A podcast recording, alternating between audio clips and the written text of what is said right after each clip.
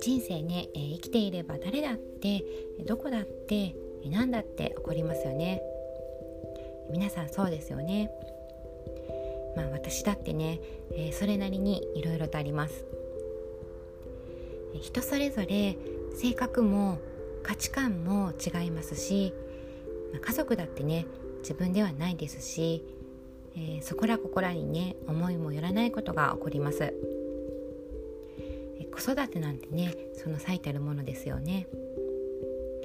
仕事だって同じくそうだと思います。相手がいる限り人がいる限り社会で生きている限り必ず何かが起こる、まあ、そういうもんですよね。じゃあその確率を減らすために人付き合いを少なくすればいいのか。というのも違いますよね。もちろんいろんな人とたくさん知り合わないといけないというものでもないですよね。まあ、ですがただ人間である以上社会的な生き物である以上人との関わりや社会の関わりは必ずあります。まあそもそもですね人が大好きで関わりたい人もたくさんいらっしゃいますけどね、はい。えー、ちょっと前置きが長くなってすいません、はい。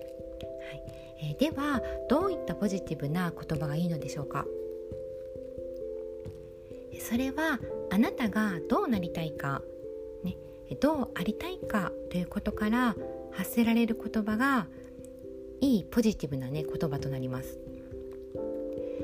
あなたがなりたいかどうなりたいかどうありたいかをベースに考えるとおのずとあなたにふさわしいポジティブな言葉が出てくるかと思います。そうですね。周りに焦点を当てるのではなくて周りに依存するのでもなくてあなたがどうなりたいかあなたがどうありたいかそれを先に意識することがとても大切です。こうありたいと思う自分や、ね、なりたい自分だったら、ね、何かが起こった時にそういった出来事に対してどうするかどうするのがベストかそう考えるとおのずと自分らしいポジティブな選択ができるかと思います、まあ、ちなみになんですけれどね、まあ、他人や環境は簡単に変えれませんからね。自分がどうありたいかを選択していくことが自分の成長にもつながります。ぜひ成長した自分なりたいと心から思える自分を想像してみてください。最後までお聴きくださりありがとうございます。すべての方々が自分らしい生き方を謳歌できる時代だと思います。誰もがこうなりたいと思えば何にでもなれる